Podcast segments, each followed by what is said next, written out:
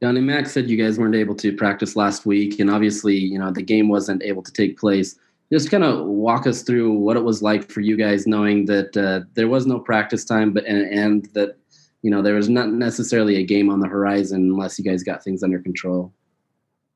Uh, yeah. Uh, for me, like it's us finding out, like preparing for Arizona all week long, and then finding out that the game was canceled due to COVID. Like it really sucks, but you know, gotta move forward. Looking forward to playing UCLA. Given you got you guys watched their their game on on Saturday night against Colorado, what what have you seen from from their offense? Because they, they were able to put up a lot of points. Yeah, uh, their offense looked good. Their quarterback is pretty athletic, and like at least we got a film to watch now instead of watching last year's film.